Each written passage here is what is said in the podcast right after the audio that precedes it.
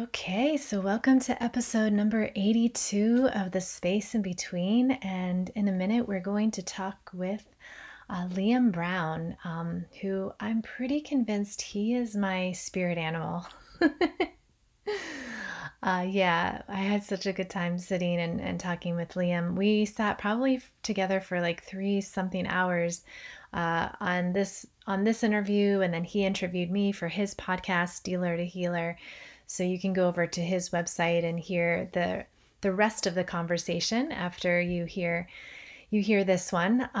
But yeah, we have a lot of parallels in our lives, growing up, and also just what we're doing with our podcast and kind of the blend of yoga and dance.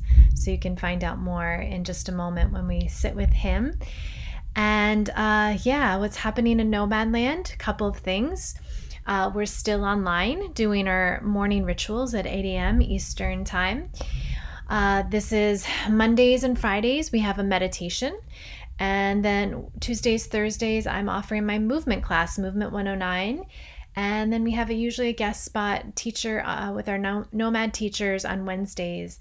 And those are, again, all at 8 a.m. That's happening now. It's happening every week. And we have other things. Yes, I will be back in the Hudson Valley, my friends. July 5th, mark your calendars. We'll be doing an in-person outdoor event at the beautiful, really special space, Stonegate Farm in Newburgh, New York. That's on July 5th at 9:30 to 12:30. So Nomad teacher Lori Beers and I will be co-teaching a yoga class and then taking a moment of pause for some refreshments and catching up with old friends and new friends. And then we will do a Movement 109 dance party. So it's a mini retreat outside in the midst of beautiful surroundings of Stonegate Farms. That will be a really special event, and that is a kickoff to our summer series that's happening every Sunday at 9:30 in the Hudson Valley at Stonegate Farms through September. So there will be guest nomad teachers every week, and I think it's going to be very much needed to be with community again, be one with nature again, and your yoga practice. So you can find out about all of that over at Nomad Always at Home. And I am starting tomorrow my 6-week program with a group of amazing human beings. They're kind of all invited to this new series that I'm opening up. Probably after we complete this, I'll be opening it up to the public. But it is our kind of a twist on our Who Are You Becoming? It's Who Are We Becoming? Our healing journey. And I'm just offering a way to dive a little bit deeper in and looking at people's personal stories, working a little bit more one-on-one within the group to just address some of our personal traumas that we're dealing with in these transformative times, as well as our kind of collective generational and institute trauma. So we're looking at our stories and unpacking them and looking at how we have our bodies to hold these stories and how we can release them and manifest something new for ourselves. So if you're interested in that, you can go ahead and visit my own website, phoebeleona.com, and you can sign up for my mailing list, and I'll send you more information when that becomes available to the public. Yeah, so that is what we have happening in Nomadland and Phoebe Land, and now let's see what's happening in Liam Land. Okay, so I am here with Liam today, and we have never met, and we connected through the gift of social media. Instagram. Yeah, thanks. Thank you, Instagram. And I think it was because you saw a post of our mutual person, Bodhi. Yeah, Bodhi. I met Bodhi in Barcelona. When was it? Like Christmas time. I went to one of his classes, and then we just like hung out a lot. And then he came on my podcast and talked about his book and the things he's been going through. But yeah, he's an amazing, amazing human being. Like proper magnetic. So absolutely love him. Hopefully see him again soon. Yeah, well, I haven't met him yet either, but we kind of connected through all of this too. So So yeah, and then you reached out and here we are now, talking for the first time, connecting for the first time. And yeah. I'm so happy that, yeah, I'm so happy you reached out and can't wait to see what unfolds for us. So where you are? Lots of laughter, lots of laughter. I know, yeah. So where are you now, right now? I'm in Manchester in the UK. Okay. In South Manchester, in a place called Withington, which is just about 3 miles out of the city centre. Okay. And yeah, just working on a lot of stuff to do with my business. We're setting up this business called Yoga Rave, okay, which we put on events, which is kind of like, I was, you know, kind of been watching what you're doing and your stuff, and it's kind of got a little similar vibe in terms of like the movement, but we're just incorporating. Yeah. Manchester's very famous for rave culture and dancing, mm-hmm, and Hacienda, and like the Chicago scene came over here like in the sort of late 80s, early 90s. So it's always been a big city for music. And then obviously now with the spiritual movement and the more holistic side of things really growing all over the world really. But like, yeah, especially in Manchester, I just wanted to do something to infuse the two. And like the result is just like ridiculous. Like I've not even got my head around what it is yet exactly. Awesome. But something crazy happens in the space. You know, unlike you can have the ability of doing in a yoga class, something, some other energy, some kind of like empowerment of transformation comes up, but like it's full power, you know. And yeah, so it's beautiful kind of movement that we're making. What is it? Yeah, because I saw that. Are you doing it online? Because I reached out to you and I saw you, yeah, were, but then you said you put it on hold, so you moved, yeah, from in-person experience and now online. Yeah. Okay. So during the lockdown, we've been putting them on. Me and my brother's been living with me since August. So he used to DJ when he was younger. And I was just like, do you want to just do, because obviously you couldn't have other people coming and going from your house. And I was like, do you want to just DJ these and we'll just do them online? So we've been doing them every Sunday. So we've done 11 now, 11 awesome raves. I think I had maybe one Sunday off. No, I didn't in the end. And then we were doing, when it was lockdown and it was like, right, it's going to be 3 weeks. I was like, okay, I'll do a dance party every night. Like we'll just dance. So I'll pick 2 tunes or 3 tunes and we'll dance to them with all my people. And obviously that ended up to be 8 weeks. Like, yeah, a lot of shows, man. And I had to take a week off, and then I like assessed it and I was like, right, okay, I'll do it twice a week. But yeah, it kind of lost momentum a little bit because we were getting like 1,000 people every. Like, oh wow! Everyone. And then I like took my foot off it and stopped for a week, and it's not as obviously it's hard to get them back. People are moving about more now as well. Do you know what I mean? People are out and about. The city's getting busier and the streets, yeah, aren't as empty as they were. So, but yeah, it's still good fun. I enjoy it anyway. Even if there was no one there, at least I just can dance for a few songs. I feel you. Like a crazed lunatic. Yes, that's awesome. Yeah. So I'm curious to know, you, because you have a background in yoga as well.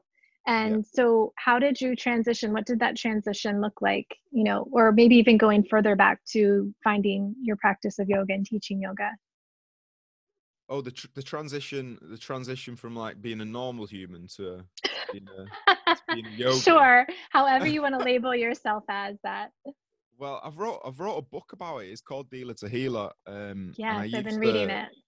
Because obviously, like with the dance scene as well, there's a lot of drugs involved. And when I moved to London, because I'm from like a working class place, I realised that I could get these drugs really cheap and sell them like.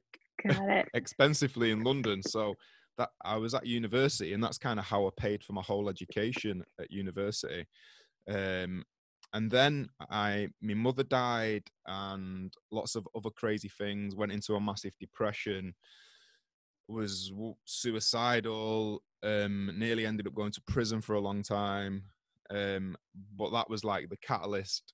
Nearly getting arrested was like the catalyst for me to start making change, because I was like, right, okay, this is serious now. Like, and it was at a time where I was really pulling back from that world, but when you're depressed and you're like looking for things to make you happy again, you sometimes go back to things that you thought used to make you happy. Yeah. So when I was really in the drug dealing sort of scene, nothing ever happened. Like I never got close to getting caught or anything. And then this other time where I went back into it and I was really actually going, this isn't the life that I want anymore. And I've not got the contacts and the connections because I've been out of it for a while. And I don't want to be in them places. But then I ended up getting caught. But when I look back, it was the biggest blessing of my life getting caught, because that was the catalyst. I went to do the 12 steps of recovery, and that made me like really contemplate God for the first time properly. But with like, you know, proper geezers in these meetings who were like, you know, used to be thugs, been in and out of prison. And I was like, okay. And it was kind of a mishmash of all different people, little old grannies, you know, millionaire businessmen, all with this kind of, this same thing, this same addiction, and this same kind of going, my life's unmanageable. I'm going to hand it over to a power higher than myself. And so that was like the first thing. And then realizing that it was having a positive impact, and then that just kind of spiraled. That when I didn't go to prison and my girlfriend took me to India, I started doing yoga, and kind of got the bug from that, and then discovered the Sharon and David, the Jivamukti founders from New York, and I was kind of like, okay, because I was looking for the style that like I enjoyed, because when you first get into yoga it's quite overwhelming. You don't realize like the amount of different styles and different teachers. And when I found that, I was kind of like, okay, so it's really traditional. And I felt like a lot of the traditional ones, when they'd come over, had lost the tradition in some ways. Like it was like a fear of the mantras, a fear of a lot of the teachings. And I didn't feel that was the case with their yoga. So I discovered that and got into that. And that's kind of like, that's pretty much their way of teaching, and the way they design their classes is probably the most congruent with how I design my own classes in terms of using music, you know, and quite powerful practices. Yeah. So how old were you when you, like, was this happening, when you almost went into prison and found AA? And returns, man, like 28 to 32. Yeah. Okay. Yeah, and then kinda, so 28 to 32 is when you found your practice of yoga.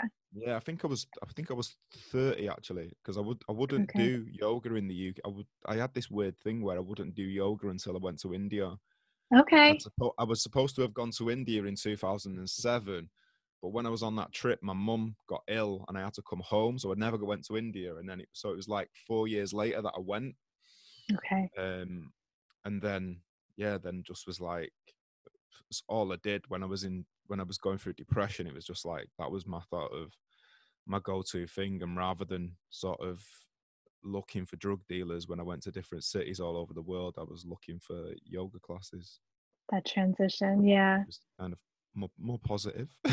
Yeah, that's a little more positive. Yeah, not always as much fun, but more positive. Yeah, that is so true. Yeah, but you get to somewhere that is more positive in the end. Yeah. Totally, it's not, the journey isn't always that fun. It's kind of the flip, right, of the drugs. Like it's fun in the moment, and then on the other side of it, it's not so fun. Yeah, exactly. Yeah. Like for the week after, it's like horrific, and it just builds up and builds up and builds up. Yeah. It's like I think that's the same thing with the yoga and your like, your spiritual practices. You just build up and build up.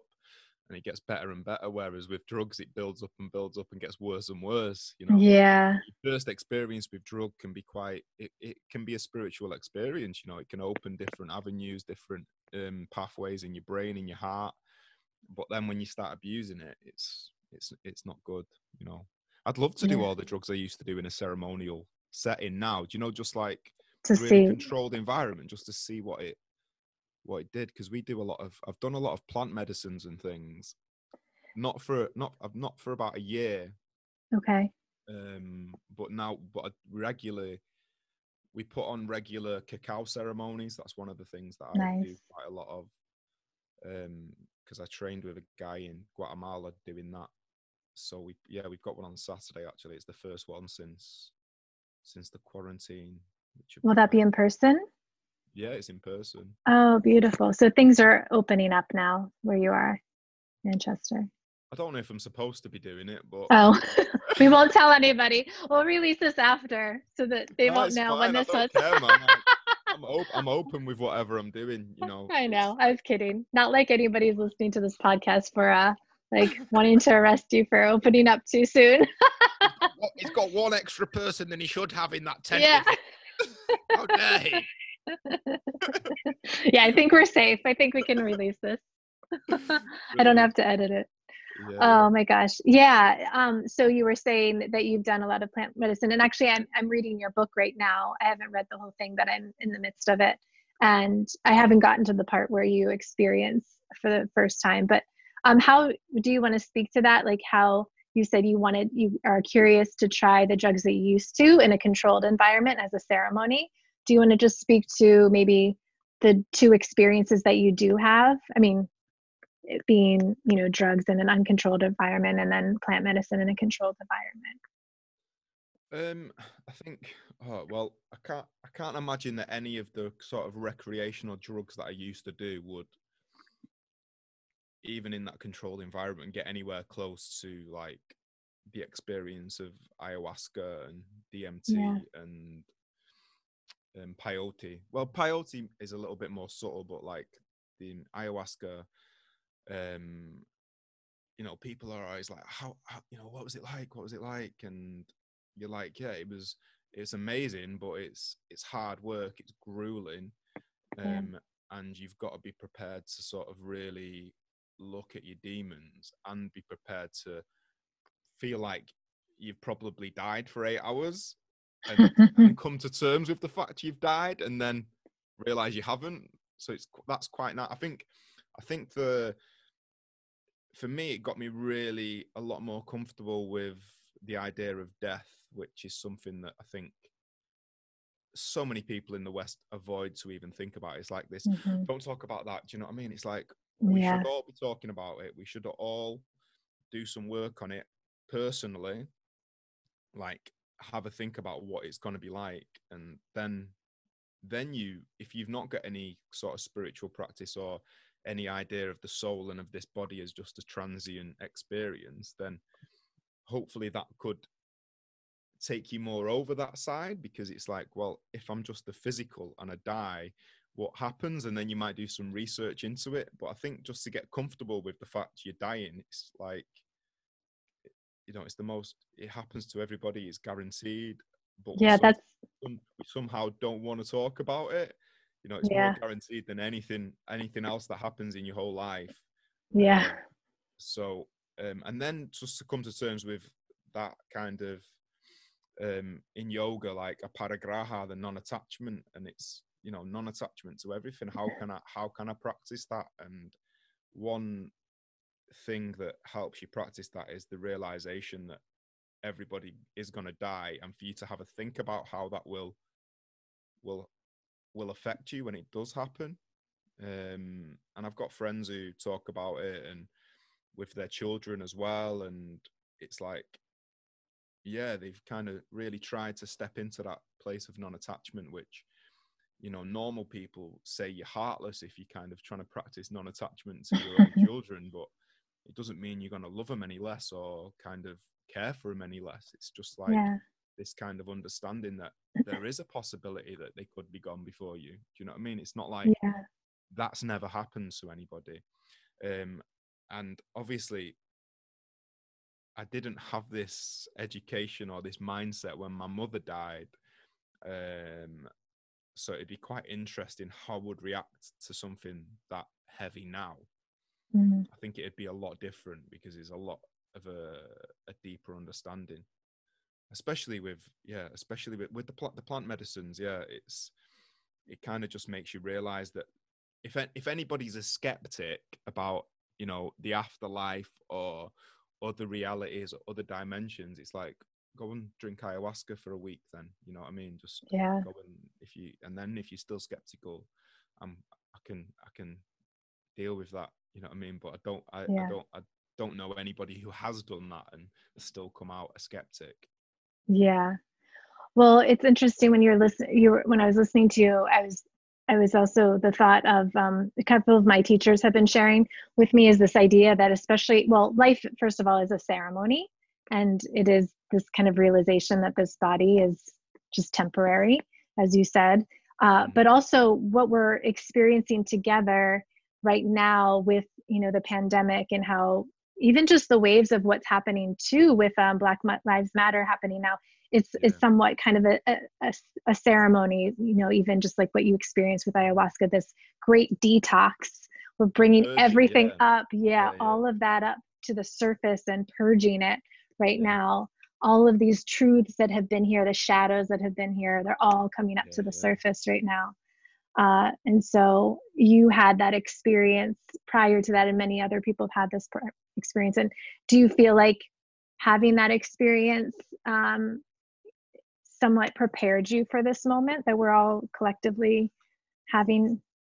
Yeah, because people are like, why are you not like reacting or affected by it? I'm like, well, because I've been reading about it for 10 years to start with. It's kind of all been planned. Like it's in a lot of, like, you know, the what's the document, the Project for a New American Century, like a lot of this Illuminati stuff. I've read George Orwell's 1984. I've read Aldous Huxley's Brave New World. It's exactly what's in the book, man. You know what I mean? Yeah. Everything that they're trying to implement and bring out, even like at the moment, like on radio stations and TVs, is like this public warning. And even in Huxley and Orwell, they talk about how none of it will make sense to like somebody whose mind's opened, but to other people will just accept it because the lie's so big about a lot of stuff that it's unfathomable, because the lie's so big, you know what I mean? So it's like, I can't handle that in my brain, so I'm just gonna go, okay. It's like, for me, it's like I like football as well, and what you call soccer, and you know, there's this thing, and they're starting to play again, and the players can play normally, so they can like tackle, they can hold each other, they can be in a wall next to each other. But when they score, they're not allowed to celebrate. They have to like do a fist pump, so you can't cuddle or hug. And I'm like, so they're doing that all the way through the game, and then people are just like, nobody's questioning it. You know what I mean? So I think, but what I'm speaking with my people and my group and my yogis is, this is we're living in the most amazing time in history probably ever, and it was very, like, when I was in, the book is a lot about me being in Guatemala for the end of the Mayan calendar in 2012. And what a lot of the shamans were teaching them was like, we've chosen to be alive now. So many humans are on the planet because they need so many light workers to shift the energy. And you're like, 2012, you're like, it's something, when's it going to happen? Like, when's this big thing going to happen? And like now in 2020, you're like, if this would have happened in 2012, you'd been like, yeah, shit's happening. Like, it's changing, and people think it's going to just change positively, but you have to go through this process, this dredging of, like you said, all these old values and systems are just going to be eradicated, and for that to be eradicated is going to be treacherous for a lot of people. Do you know what I mean? It's like, it's going to be scary, it's going to be people are going to feel intimidated, frightened, as if they're losing everything. But that's kind of always what happens in a shift. And I just tell my people, it's like, just whatever circumstances, just know in your heart that you're happy and that you can survive anything. And I'm like, you know, worst case scenario, we all get put in a concentration camp. We still can find our own inner peace in that space. And they're the people, and when a lot of the stories you see from like things like that, the people who kind of just found happiness within themselves, not within their exterior situation. And it's, you know, the story about the farmer and the things being like, what's the word? What did he use? So every situation you have, it can be fortunate or unfortunate, you know, and we have to see that everything actually usually works out as a fortunate situation. So mm-hmm. for me, like, all the bad things that have happened in my life have been the things that I've grown the most from. So this now is, for a lot of people, it's like the biggest, worst thing that's ever happened. Yeah. Which is obviously also an overreaction, because like generations before us were having wars, man, and we're like, yeah, we've got to be at home on our computer. Bombs dropping everywhere, isn't it? Yeah. Like, imagine another generation. Yeah. Like, yeah, we had to like go into these bunkers and stuff. Yeah. So yeah, it's just, I don't know, just finding that equanimous mind, like to be in a peaceful state and actually see it as something beautiful, because everybody is starting to connect on other levels. Everybody's took mm-hmm. a step back. Lots of people, I don't know how it was with you, probably in New York City, it just never stopped. Do you know what I mean? Everything was getting faster and faster every year in the city. Busyness, you were doing this, you were going here, you were doing that, you were going to a class, you were getting breakfast with that friend, coffee mm-hmm. there, work, and it was just like, that's why every year I had to go away to India, because it was just like, what? I need to just reset. And a lot of people who I speak to now are just like, I don't ever want to go back to the way things were. Mm-hmm. You have to take a step back to be able to see that through fresh eyes, and hopefully a lot of people will just go, no, I've got to make more time for my family. I've got to make more time for my kids. I've got to make more time for myself, my practices. Whatever it may be. So it's just, I think there's so much beauty to come out of this situation. Oh, I so agree. Oh, there's so much there. So the last. Sorry, I talked dead quick. I love it.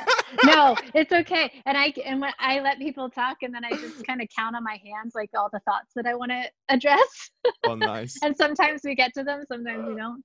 No, but one of the last, like I said, I'm reading your book, and the last chapter that I read was that you were with the meditation group and you all went out to stargaze at night, and you were holding your arms out and kind of standing meditation for, I don't know how long, you didn't quite say, I don't really remember. But you were a long period of time. That's what you said. But when you were just describing what we're all going through, I was just thinking of you being that microcosm of it, of, just sitting there like, this is so uncomfortable. And then there was this big realization, this release, and even a vision, an experience that you all had.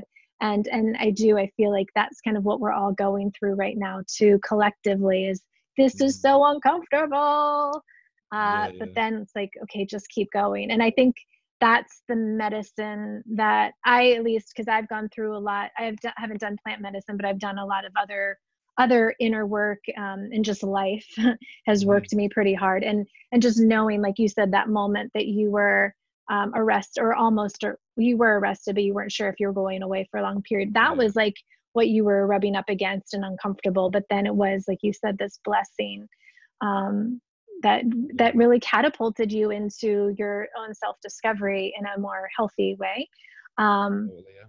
So it is. It's like, how can we look at our own lives and the microcosm, like how we are working this through individually, but then now we're all freaking out right now. Like, what the hell is happening? Yeah. It's like, just keep going. Yeah, it has to start from the microcosm, it has to start from each individual. There's no point us changing all these systems without people being ready. The change has got to start from each individual. And like Gandhi says, be the change you wish to see in the world. Osho talks about, like, without people, there's no point changing the systems. There's no point changing the whole world unless the individual is ready. So hopefully, like, this is a breeding ground. There's a lot of people waking up through this, a lot of people going, why is the government telling me that makes no sense to an intelligent person? Mm-hmm. that is, you're telling me not to stand next to someone while you stood next to someone being interviewed. Do you know what I mean? So some people are just going, no, like this, and then starting doing their own research. I've posted stuff, and people have, one guy, he was like, I really thought you had lost the plot when you first, he said, but now I've done my research. And I'm like, oh yeah, you knew I was like, yeah, I've just been reading about it for a decade, so it isn't, none of it's of a shock to me. Yeah. And I think, and especially I think in our kind of yogic community, there's a thing of like not wanting to upset anybody, and I'm not going out to upset people, but I'm giving another perspective. There's some information. I'm not writing about it. It's just like, have a look at it if you want or not. But with yoga as well is a thing of like, well, I don't want to lose any of my clients. Do you know what I mean? Because of what I actually know or what I think, I have to step away from losing any of those people. And I know you don't always have to say something, but it's I feel like a lot of people have held it back. And then it goes on to like the thing of, but it, you know, is that congruent for yourself, for your own heart, like to not speak your truth, especially when you're coming from a place of like, as an awakened soul that has got information and got you know, little nuggets of wisdom and seeds that can help people, because we're worried about, you know, our business. It's like the Bikram documentary. The people didn't call it out because they were worried about the business. Do you know what I mean? Yeah. Like, these horrific things that were going on. Yeah, there's definitely the business, but I also think there is a whole other level of spiritual bypassing of just still, you know, I think a lot of people that come to yoga with the best of intentions of healing and figuring themselves out and doing that work. But then sometimes, you know, it sounds like you dug in and did the work, you know, it wasn't just something to put a Band-Aid over, you know, what you had gone through. But a lot of people I have seen, and my experience is they sort of just use it as the Band-Aid, and they're not really looking at healing the wound, because that's going to be a little uncomfortable. So I don't really, even though I have an inkling of the truth, I'm not quite sure if I'm ready to tell people that. Yeah, totally. Right? Yeah. Yeah. And it's just through fear of a lot of things. And I'm like, well, if I'm going to go, I have had to talk to myself quite a few times and going like, I've got to be congruent with what I think and what I feel. And not, especially setting up a new business with a business partner. And I'm like, I've spoke to her and I'm like, I need the people to be following us who know what I'm about and what I think. Yeah. You know what I mean? I don't want them to come to my thing and go, oh, he thinks that, I'm not coming again. It's like, no, I want to bring a lot of people together that aren't shocked by any of my views and my behaviors. Like, I want them to, you know, people have read my book and then still have posted stuff and they're like, well, I didn't think. I'm like, you've read my book. What did you think? It's not a fucking fictional book. You know what I mean? Yeah. You're like, this shit is real. Yeah. Yeah. It's, and I think like you said about this, the bypassing, and you do have to go through face a lot of dark shit. And I did with my character and with my behavior and stuff. I wasn't like a really, really bad person. I always had a good time and was like quite loving and had a lot of friends, but I'd never had any positive male role models. Like, yeah. And I still don't I do have a few in the yoga community, but not from, you know, probably one uncle who's positive. I still see him and I'm like, you know, he's got good values and he's a good man. But other than that, it was just, I wasn't around it. Yeah. What chance did I have as a young man, you know? And that's why now when I look at people and they're having a go at people for certain things, it's like, they're just on a journey. Like I don't have to give them any hate. It's like when someone gives me hate, I know it's theirs, you know, it's their hate. It's just, it's a trigger. Like whatever you've said or put out is a trigger. And especially at the moment, I find there's so many people hating each other, you know. It's like the Black Lives Matters have got to come out and say, we're not saying all lives don't matter. I'm like, right, you know, we just need to be heard. Why have they had to say that? Like, why are people thinking they just think Black Lives Matter? No, they don't. Like, they just, it's something that's going on for them. Of course they're going to say Black Lives Matter. But they're not saying that not all of them. Why why did they even have to say we're not saying that? Do you know what I mean? It's quite obvious they're not saying that. Because if they was, it's just the same as what was going on before. Yeah, it's very, very interesting times, and there's a lot of it's people's own hate, you know what I mean? It's just getting like a tennis match. You can see it. I see it online somewhere. I'm like, wow, everyone's just beefing each other out.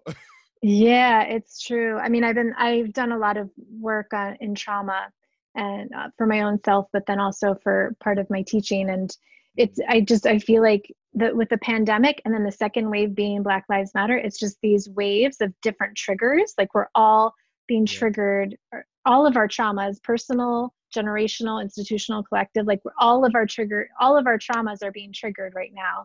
And it's coming out like with hate and with anger and rage and sadness and sorrow and also joy, because it's all in there too.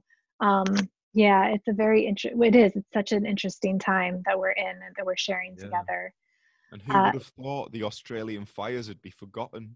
Do you know what I mean? Which I feel like that was sort of at the biggest thing. Yeah, and that was sort of just at the when was that now? Was it at the beginning of the year?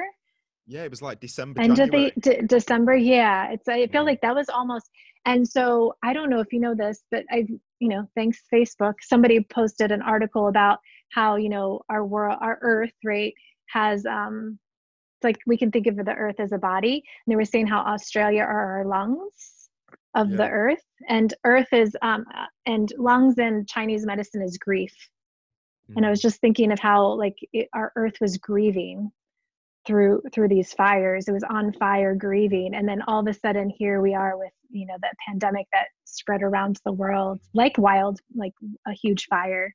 Yeah, it's almost that attacked our lungs. Like that's attacking our chakras, really, isn't it? It's like started with the fire, then people's hearts are starting to open, and now people are like screaming and trying to communicate. And it's going up into the throat. God will kick in soon, which is pretty cool. And I was reading a channeled transmission the other day, and it was just like saying that, September is when there's like a major shift's going to happen where a lot of people are going to wake up.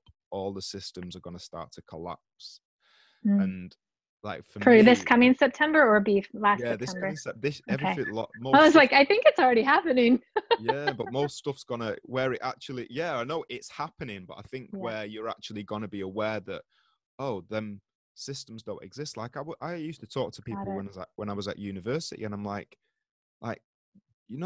one day London won't exist, and they're like, what? I'm like, well, it won't. Like history tells us that won't exist at some point in know. And people are like, and I'm like, the Tory party and the Labour party in the UK won't exist at some point. And then the last like 5 years, I'm like, I don't think they will exist.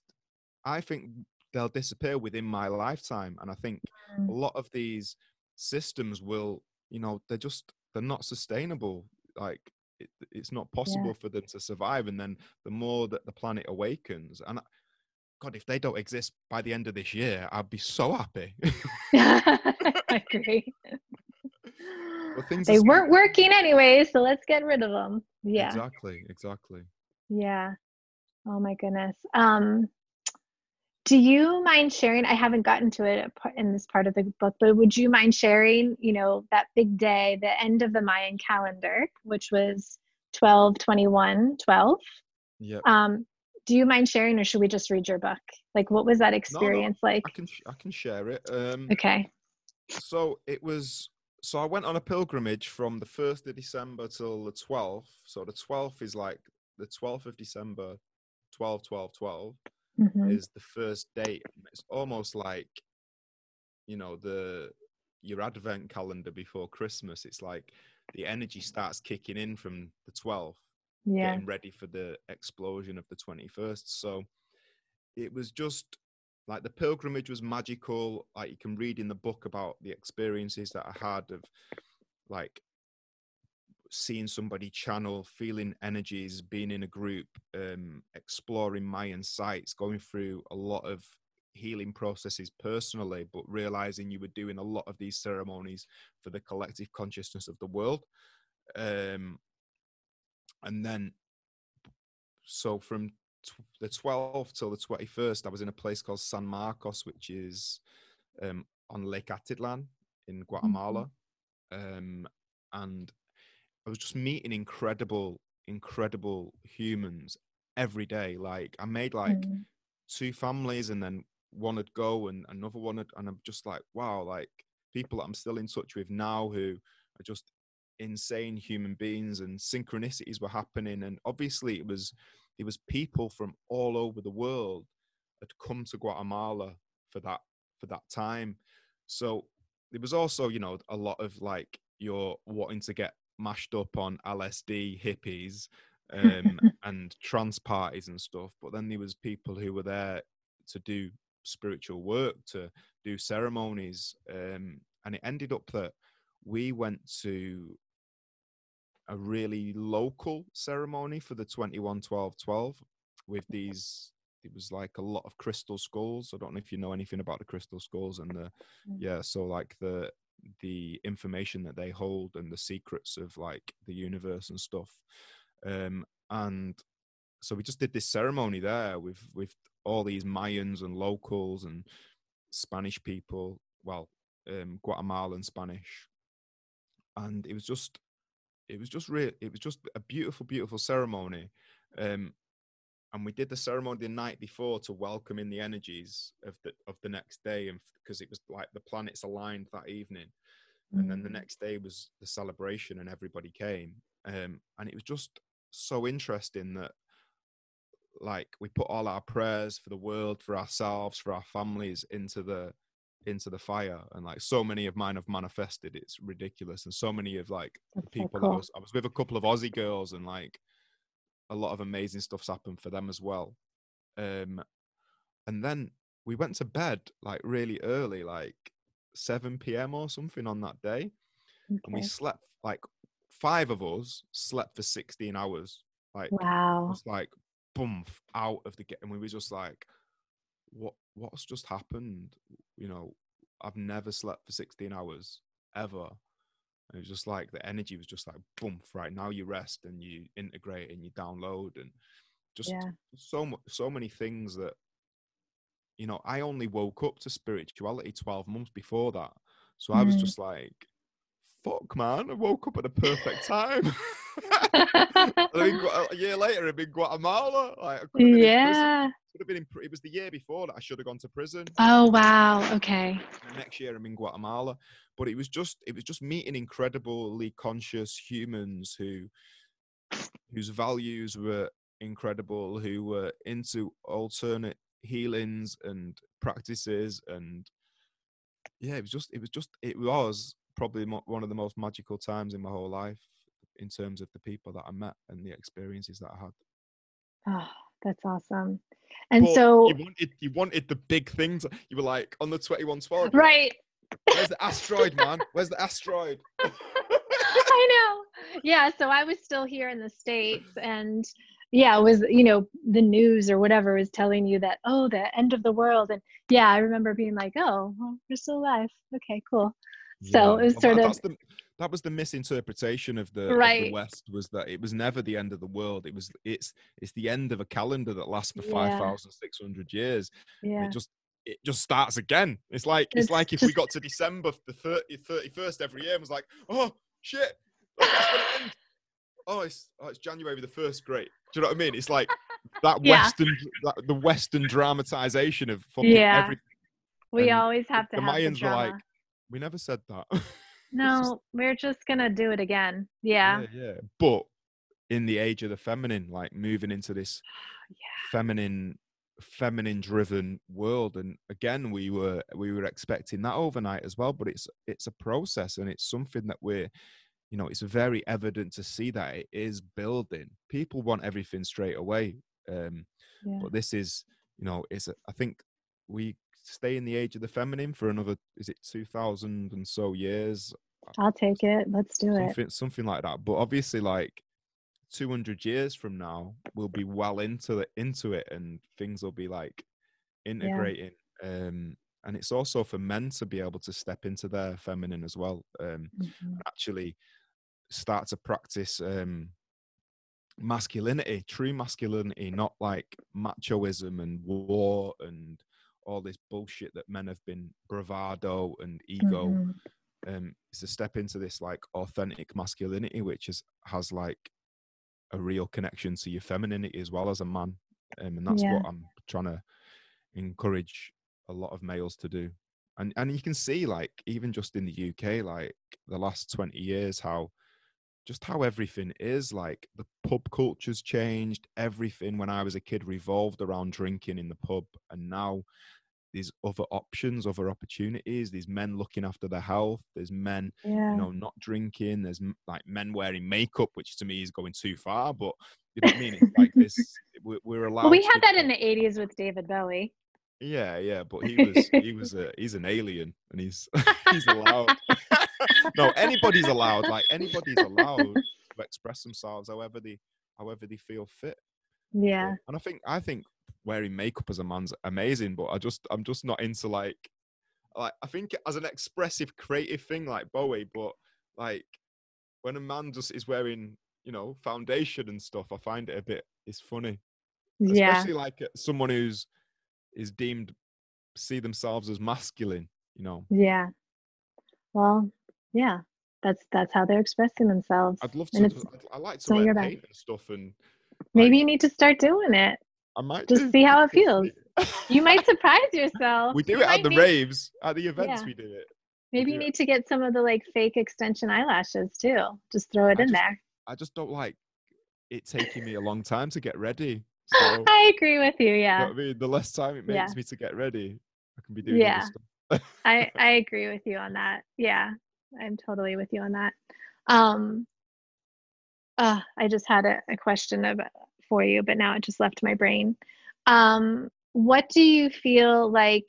So you're kind of talking about what it's happening now, but in your ideal world of Liam Browne, what does your ideal world kind of look like as you're talking about you embodying the masculine, discovering that for yourself and teaching that to other people, specifically men? What do you feel that looks like for you?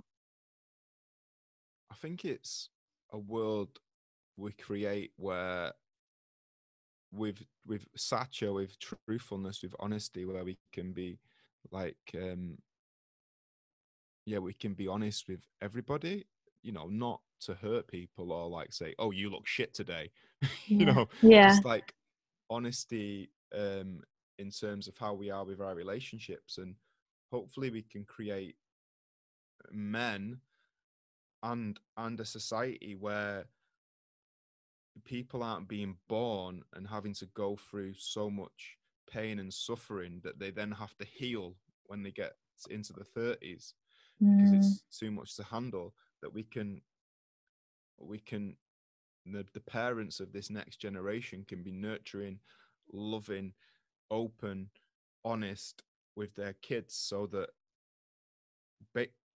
they can develop like without having a midlife crisis, without having a breakdown on the Saturn returns, just where people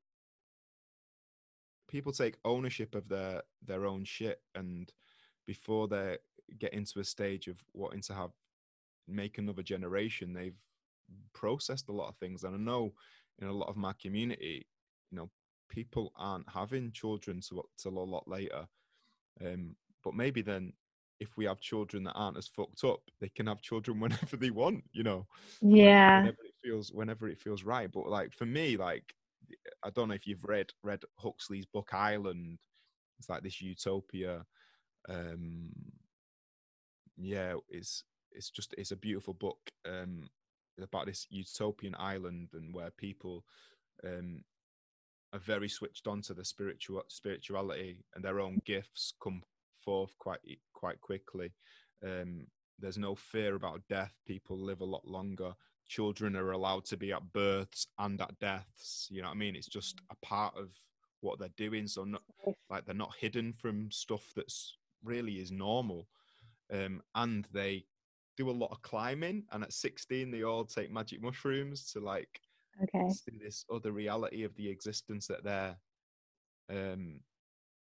living in. And yeah, I think even stuff like that for your children to be able to experiment with what they are, whatever comes up in life, and to be open with the parents, and for the parent not to be like, no, you can't do that, because that's the worst thing you can say to a kid. It's like, well, yeah, I'll go and do it somewhere more dangerously then, that's can't be supervised. But yeah, just a world where we're not running around like chasing our tails, and actually having, when I went to India, I was just like, what is our purpose in the West? What are we striving for? It doesn't seem like there's any heart-based, other than to make more money and to be more successful. There wasn't anything, and especially here, like I never felt like we don't really have religion anymore in the UK. It exists, but there's nobody that I grew up with who has a religious path. So it's like, okay, so how can we make a world of yogis, really, or with people with like values, or a system of values to stick to that aren't like dogmatized by a religion, or has this other thing of hating somebody else, which a lot of the religions are, well, this is the right path, and it's like, okay, no, this is just a path, like, and it can be as beautiful as you want it to be.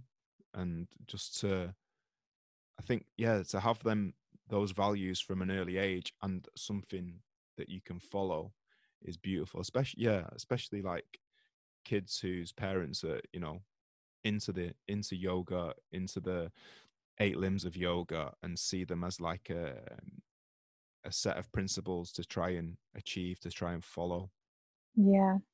Well, and I mean, the yamas and niyamas are like the 10 commandments, right? But it looks like, and we can see that in yoga too sometimes, how there is a dogma to it, if people take it so, I guess, literally. And if I don't do this, then I'm not a good yogi. And there has to be a little bit of space to move and breathe. And when you said that, the quote that I just shared in my class today was from the Vedas of, the truth is one, but it speaks many languages. I might be paraphrasing that, but there's, it's a path. It's not the path. So yeah, that's so important for us. I think, especially since we're both have the privilege to share our teachings with people, from before, to carry that on, is to just continue to say that, like, this is what works for me, and here, try it. It might work for you. Yeah. You, as a teacher as well, what you want to do is you want to empower everybody. Well, even, like you were saying, I think the most important vision for the future would be, have each individual vibrating at their highest potential, achieving at their highest potential, without blockages, clearing whatever blockages are necessary for you to be able to do that. Yeah, I was thinking, I don't know how much you want to share about, your childhood, but, you had a hard childhood with your parents, and, I have similar background as well. And it's just what you were saying earlier about the trauma, right? If we are still carrying our shit and we put that on our children, then our children are, you weren't just healing yourself, you were actually healing something from your father, right? Whatever was imposed upon him was carried into you in some way, even if it was just by witnessing it, and you're kind of working through that now, and now you're going to create this safe space for when you have a child, that you'll be able to create that more safe container. You might mess them up in a different way. But but you're doing the work. You're like cleaning it out, trying to create as safe containers you can, not like in a place of protection and like, oh, I can't have you, like you said, the children are seeing birth and death. And so it's just creating like a space that they can be open and accepted, and not like out of a place of fear or somebody else's trauma that they're carrying, or grief, or. Yeah, because I just think a lot of people don't understand how much that, it affects a child. And a lot of people don't understand how much it affect what you're up to when the child is in the womb, like how much that affect people. Just think it can't see, do you know what I mean? Or if the child's a toddler and it's in the other room, like, and it's asleep and it doesn't hear anything, but there's something wrong going on in the house.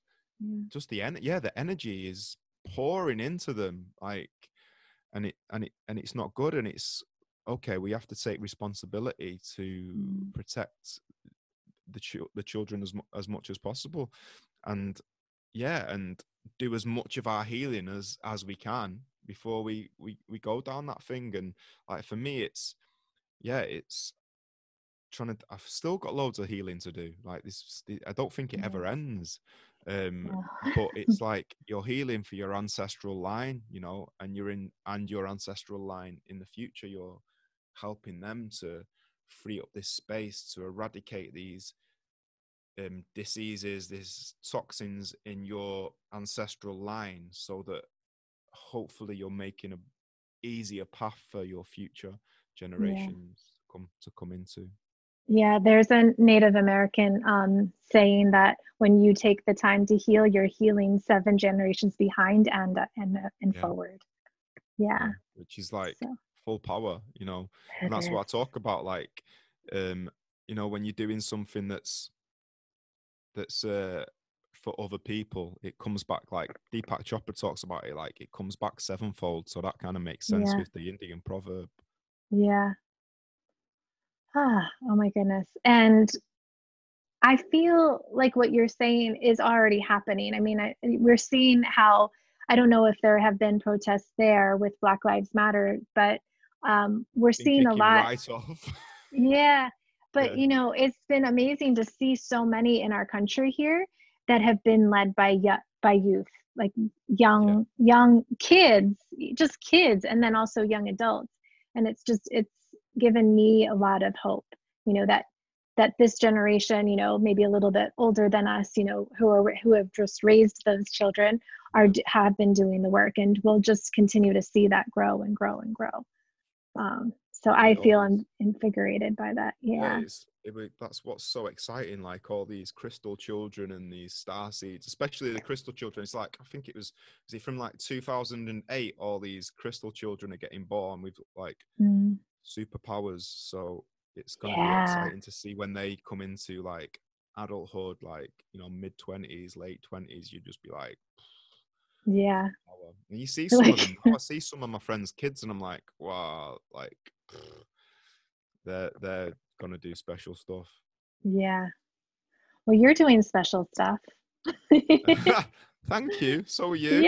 Yeah Amazing. So I want to go back to the yoga rave where we kind of started with this whole come back full circle. So what does that look like right now? Where can we join? Well, you can join, you can check out the Liam Browne Love page on Facebook. We do a yoga rave every Sunday, GMT, 11 a.m. There is one this Sunday. There's not one this Sunday after because I'm booked on like 3 festivals for International Day of Yoga. So there's like, I saw you were doing that. A lot of stuff going on that weekend, and I'm teaching.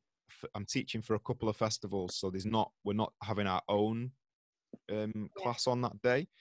And I'm going to Stone Circle in the Lake District to do some, we can't camp apparently because the campsite's not open, but we're just going to stay up all night, drink loads of cacao, chant, connect, get rid of our old shit, bring in some new shit.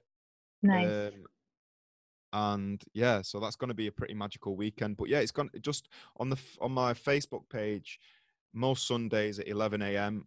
for the foreseeable future, however long that this carries on for, and then the aim is to take the yoga rave all around the country, because everybody who comes is just like, oh my god, that was like another level. I wasn't expecting that. It blew me away. It's made me. People have said like it was we're floating on a cloud for like 2 weeks after. She went, someone was like, it was that powerful. I could feel it for 2 weeks after. And she went, because for me, I'm not a yoga teacher who goes, okay, so come to my class for 6 months and we'll get to, I'm like, let's fucking do it today.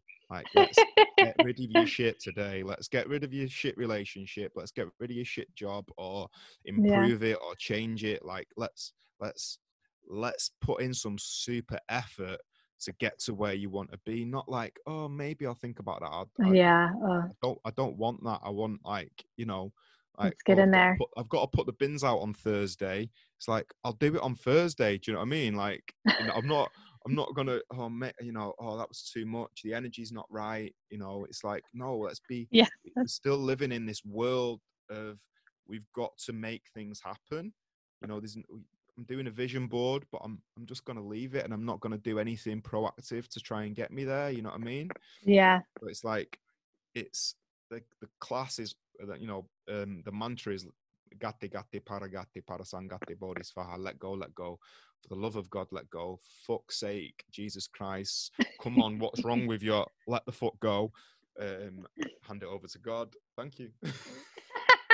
So we chant that a lot in the classes, and yeah, a lot of stuff comes up for people, and then we practice, and then we breathe, and it's something special happens in the room. It's like, it's almost hedonistic, like the breaths people are taking at the end, and I'm like, what's going on? Are we in a birthing workshop or something? Like, what's happening? Well, the first time it happened, but it's just the energy in the room. Like, sometimes it comes through a little bit on the live classes, but not every time, it depends. But when we do the actual physical in a room together, it's super magical. So what we're trying to do is we want to also, rather than just give these people an experience, which when we first started I thought it's just an experience, it's like entertainment, you know, yoga entertainment, but no, we were like, no, something deeper is happening in this space with the collective energy. So we've really want to create like a support network for people once they've left, like, you know, kind of like a 12-step program, or like a course, like a conscious course, or like something to do with the four agreements, but something so they can keep their progress going, and keep even something like what, because we make a commitment of something that they need to transform or let go of in that class. Even if it's just we check in with people, like, how are you getting on with the thing that you said you wanted to transform in the class, you know? Yeah. Stay on people's cases, like, come on. Yeah, hold them accountable and create support. Yeah. Yeah, so that's what we want to do. But we want to take it. We want to take it all over the world, because I think I think it's like something that's pretty special. It sounds special. So it sounds like it's the arc of a yoga class, but then there's like this whole dance aspect to it as well. Yeah, so I'll just give you like a brief sort of, if you don't mind, how it goes. We start off with I do some poetry, spoken word, like stuff that I've written, and then I'll do a talk on whatever, like a Dharma talk at the beginning, but apparently it's a cross between like a Dharma talk and a stand-up comedy set, which is like interesting. That's good. But, I'm in my element when I'm in front of like loads of people. I'm like, get me 10,000 of them. I want 10,000. Nice. And and then we go into a chakra dance. So it's like a choreographed piece of music that moves up the chakras. Obviously transcending into Sahasrara chakra, where everyone's opened up, but we've danced like everybody's got sweaty. Yeah. And we chant gate gate. And then everybody will take a breath, feel like the vibration of the mantra, and then banging rave tune will come on, and we just practice a heavy duty sort of Jivamukti style kind of hardcore flow. Okay. And then I'll break it. Then we come out of that with some balances, and then we drop to like hardcore you can't not dance tracks, and the whole room goes mental. We come back into flow, move through that again for another half an hour, and then drop another two banging tracks, and then everything starts to come down, comes down, like floor work, obviously we flip upside down, headstand, shoulder stand, everybody comes down into Shavasana, everybody gets a head massage, we come out, we breathe together for a little while, little meditation, and then we will usually finish on a song called By the Beloved, called Let's Come Together Right Now, Always in Sweet Harmony. Oh, I think the track's called Sweet Harmony by the Beloved.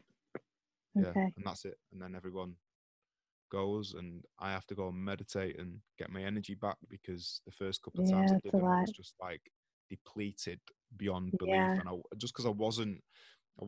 was channeling my energy rather than I've got an infinite source of divine energy. Like, tap into that.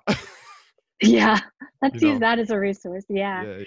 It sounds like a beautiful dance between form and formless, like the form being the asana and then the formless being the dance.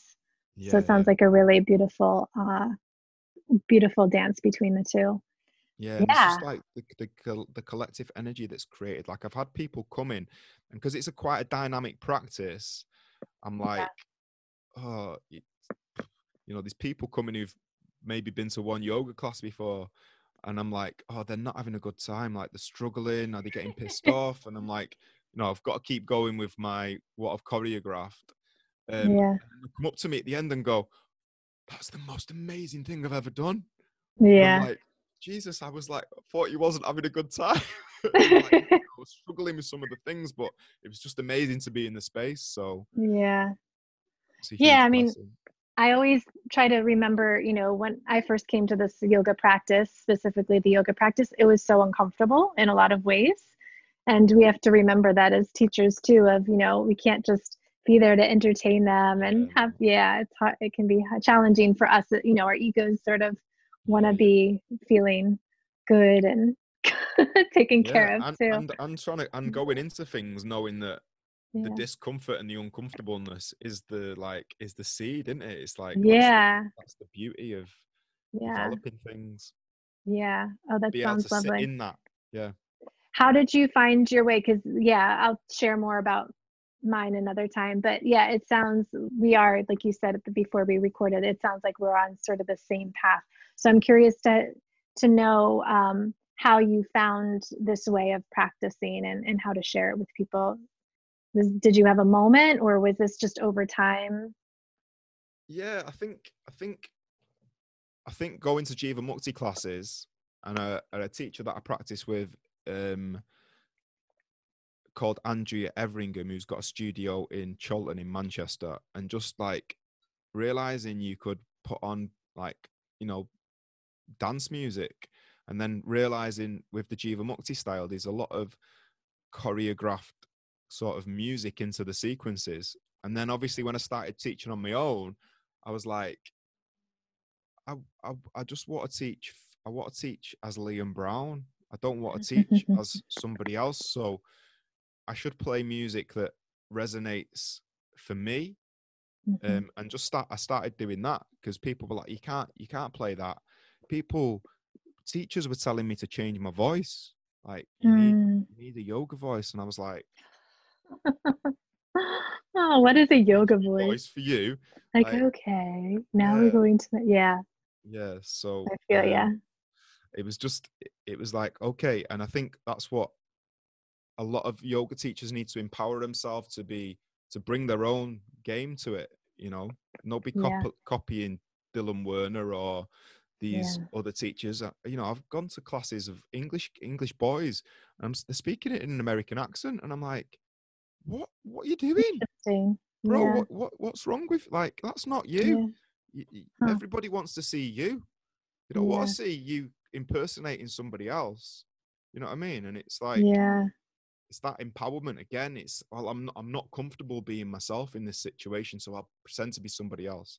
And we've all done that in the past, but it's like, okay, I need to get empowered to bring my true essence out, to bring my game, because there is something beautiful in every individual to be able to bring that to their practice and to get a following. You know what I mean? There's always going to be people who will follow you. Like, you've got to find your tribe, your crew, and people are scared of that. Yeah. I feel you. Well, it sounds like you are definitely speaking your authentic voice, and that's a really beautiful thing. Thank you. I hope you've been able to understand my, yes. my accent and my ranting. I mean, I have. I don't know if people listening, if they'll just, yeah, they'll settle into it. They'll find it. Yeah, they'll find it. It's English. Yeah, it's English. It's just, yeah, it's like, gosh, sometimes I go to the South here and I can't understand people with a Southern accent in the States. Like, whoa. Yeah. You should try going to Glasgow. That's another world. Like, you just said something, but I didn't even hear a word of it. Even you're like, what the hell? Yeah, it's what? Funny. Yeah. Oh, that's awesome. It's so nice sitting here and speaking with you and learning more about you, Liam. So you said before, but do you mind just saying again, how can people find you and connect with you and be with you? Instagram handle is Liam Browne Love. The Facebook handle is Liam Browne Love. Okay. My website is liambrowne.com. Okay. My book, Dealer to Healer, is on Amazon. It's on Kindle. You can buy all over the world. You can get it on paperback. There's another book called Hitchhiking, which is about me hitchhiking around the UK and Scotland, which is available on Amazon, and you can get that on Audible as well. And the Dealer to Healer book should be available on Audible in the next sort of hopefully month. But that's been like the biggest project of my life. Oh, really? I would never, ever, ever, ever record my own audio book again and edit it and do everything with it. I must have, honestly, like without a lie, I've probably spent at least 600 hours on it. Wow. Just took over my life. Well, your book is a long book. Yeah, that's what I mean. Like, it's not just like you just sitting there reading a short story. That's it's gonna take a while. It's a proper, like a few people that have known me have got the book and they were like, it was really thick, and I was thought I'd open it and it was going to be in really big font and it was like tiny. I was like, it's a big book. It's like, thanks for your confidence in me. It's a little kids book in a massive font. Well, you have a lot to say. yeah. Well, it was actually double the size when I first wrote it. Wow. Okay. Yeah, so it's really edited down and made to be as concise as possible. So, and it's helping a lot. Like the reaction from the book has been incredible. The amount of people that it's inspired, that it's helping, that it's making them go, actually, I need to get my ass in gear, or I'm going to go traveling, or giving them confidence to do things by seeing the situations that I was put in. And with just having faith, I was looked after by the universe all the time. Like, I meditated every day, put out my projections of how I wanted my day to go, and just magical things happened all the time. And it was like amazing. So to be able to empower other humans to do that is like a blessing. Yeah, that's awesome. I'm really looking forward to finishing it. I just got it. I was like, it. I know. Yeah, it's so fun. That's awesome. Well, thank you so much. And yeah, we'll definitely share all of that in the show notes too, so people can just click on it. Thank you so much. You're a really good interviewer. I really enjoyed chatting with you. Thanks. Yeah, amazing. You too. Yeah, we could talk forever, and we're actually going to in a moment. I'm looking forward to getting your story. Yeah, so just let people know, like, I've got a podcast called Dealer to Healer,